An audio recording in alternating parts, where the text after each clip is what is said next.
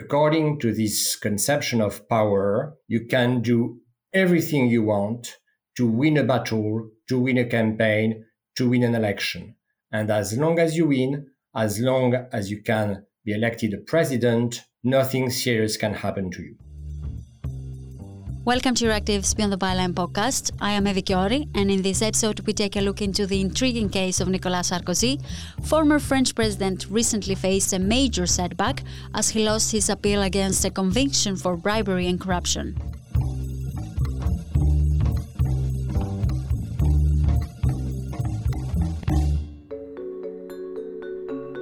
The Court of Paris upheld the lower court's decision, resulting in a one year prison sentence for Sarkozy. However, his legal team is determined to continue their efforts to overturn the ruling. For now, Sarkozy maintains his innocence and plans to file an appeal with France's highest court. The latest development only adds to Sarkozy's legal troubles, as he has been involved in other cases since leaving office. The implications of this decision are far reaching, casting a spotlight on the French judicial system and financial prosecutors. Critics argue that powerful individuals, like Sarkozy, can exploit lengthy appeals processes, delaying their accountability and potentially eroding public interest over time. But how did we get to this point? Nicolas Sarkozy, the, the, the, former French president, was sentenced on appeal to three years in prison, two of which were suspended, and one was in prison uh, for corruption and influence peddling, uh, and to three years of ineligibility. Davide Basso reports on politics for Euractiv France. So he's now appealing to the Supreme Court. So this means that he's still considered as an innocent in France. Uh, and it's a very complicated case because, first of all, um, in the way it starts, uh, the French justice has tapped an official line between Sarkozy and his lawyer uh, in the framework of two other investigations, uh, especially one in which Sarkozy is suspected to have financed um, his 27 election electoral campaign uh, with funds coming from the regime of Gaddafi, the Libyan dictator. So during the recordings, the police became aware of another case, uh, which is the one he was sentenced, sentenced for, uh, as they was listening to the former president and his lawyer. The news are worrying the anti corruption organizations that view this case as a mere display of power from Sarkozy's side. There is no one single case. There is a myriad of cases which, in our view, are revealing of a conception of power, which should belong to the past. Francois Valerian is member of the International Board of Transparency International, the global coalition fighting corruption. According to this conception of power, you can do everything you want to win a battle, to win a campaign, to win an election. And as long as you win, as long as you can be elected a president, nothing serious can happen to you. That's really the issue that we have, and that is now uh, completely unveiled to the public by the number of cases that we have against Nicolas Sarkozy. The case has been dragging for years, and the more time it takes, more information comes to light, making this one of the most complex cases for the French authorities. The case came into light, um, at least of the authorities, from uh, 2014 uh, and uh, during the wiretapping for the other case. So the corruption or the attempted corruption that mm, allegedly for the moment took place uh, and that Sarkozy, of course, denies, consistent on trying to obtain some secret information of another case uh, from a judge of the French Supreme Court. Uh, in exchange, Sarkozy uh, hinted that he would try to help him to obtain a prestigious position in Monaco. and this is where you can understand that the the, uh, the affair, the case is very complex. Uh, is that because on one end you have the authorities that are bugging a man and his lawyer, which caused a, a, stir among the lawyers in France at the time, and the legality of these wiretaps was of course, question, uh, which would have called the whole case into question. Uh, but the, the, the Supreme Court, or the Cour de Cassation, uh, validated this procedure, uh, so so the, the case went on. Uh, and the, the second part that makes this case very hard to understand for, for a lot of people is because um, the judge also who was supposed to be appointed in Monaco was never appointed. And it was not even an appointment over which Sarkozy had any direct power as he was a French official. Uh, and he had promised uh, to ask Monaco to favor his case. But it appears from the same wiretaps that Sarkozy finally dropped the matter. Uh, however, under the French law, and this what basically the, the Court of Appeal explained, corruption and influence peddling uh, does not necessarily have to be fully consummated uh, to be convicted. So this is the direction that the court decided. And uh, in addition, uh, I, I, would say that Nicolas Sarkozy and his lawyer at the time, who were under um, hearing and the former uh, judge in question were also convicted. So the three of them. Uh, and yes, of course, the three of them appealed to the Supreme Court. Sarkozy's case could be a symbolic change of the tide on how the authorities are approaching the investigation, but also a clear indication of the shortcomings of the judiciary system in France. First of all, this case has had a positive development since we came to a trial and even to two instances of trial. And in those two instances, Nicolas Sarkozy and his lawyer and a magistrate were sentenced to one year in jail, suspended year in jail, plus uh, ineligibility and some other provisions. So uh, we have come to a result now it takes long. Why does it take long? Because we don't have enough people within the judiciary system in France, within uh, the financial uh, prosecution office, within uh, the uh, uh, investigative and judiciary authorities to investigate and prosecute those cases. So that's the problem that we have. It's not a problem of independence of justice it is a problem of lack of resources, which explains the time those cases take. And Francois, you're mentioning the independence of justice. And I would like to ask what does this case show about the effectiveness of the fight against corruption in France? It shows that we've made progress in terms of independence of justice. So uh, clearly now uh, we can uh, come to the sentencing of a former president which would have been unthinkable 15 years ago, 20 years ago. So we had Jacques Chirac who was sentenced, but then he didn't serve any uh, any sentence. So uh, it's really um, the first time that we really have a, a, sentence that could be enforced against a former president. So it shows that justice can be independent in France but it takes a lot of work, a lot of time, a lot of courage also for the magistrates, because uh, you may have noticed that these uh, judges, these prosecutors, are very regularly being attacked within the political world, uh, also by the media or by some media, uh, attacked for being politically biased, for uh, being excessive, for going too far.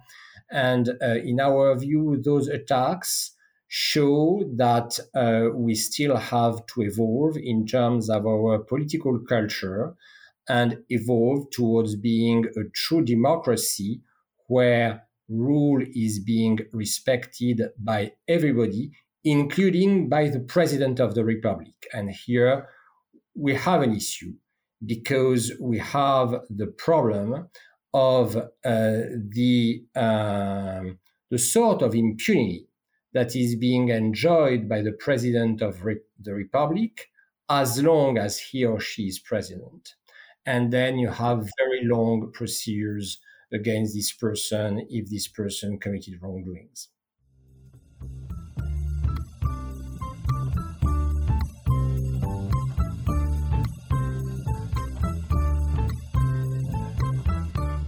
You're listening to Euractiv's Beyond the Byline podcast. Subscribe to our podcast newsletter on euractiv.com slash newsletters. And if you want to expand your knowledge in other fields, you can listen to our tech, agrofood, and health podcast. And if you have any comments or ideas, you can drop a line at podcast at euractiv.com. Now, interestingly, Sarkozy becomes the second French leader to be convicted after leaving office. Jacques Chirac, the late former president, faced a suspended jail sentence in 2011 for his involvement in misusing public funds during his tenure as Paris mayor. But are there any similarities between these two cases? There are similarities. The similarity is that both Jacques Chirac and Nicolas Sarkozy were former presidents of the Republic. So that's the main similarity. Uh, the judges could uh, come to a sentencing against the former president. Now, the situations are different because the cases are different.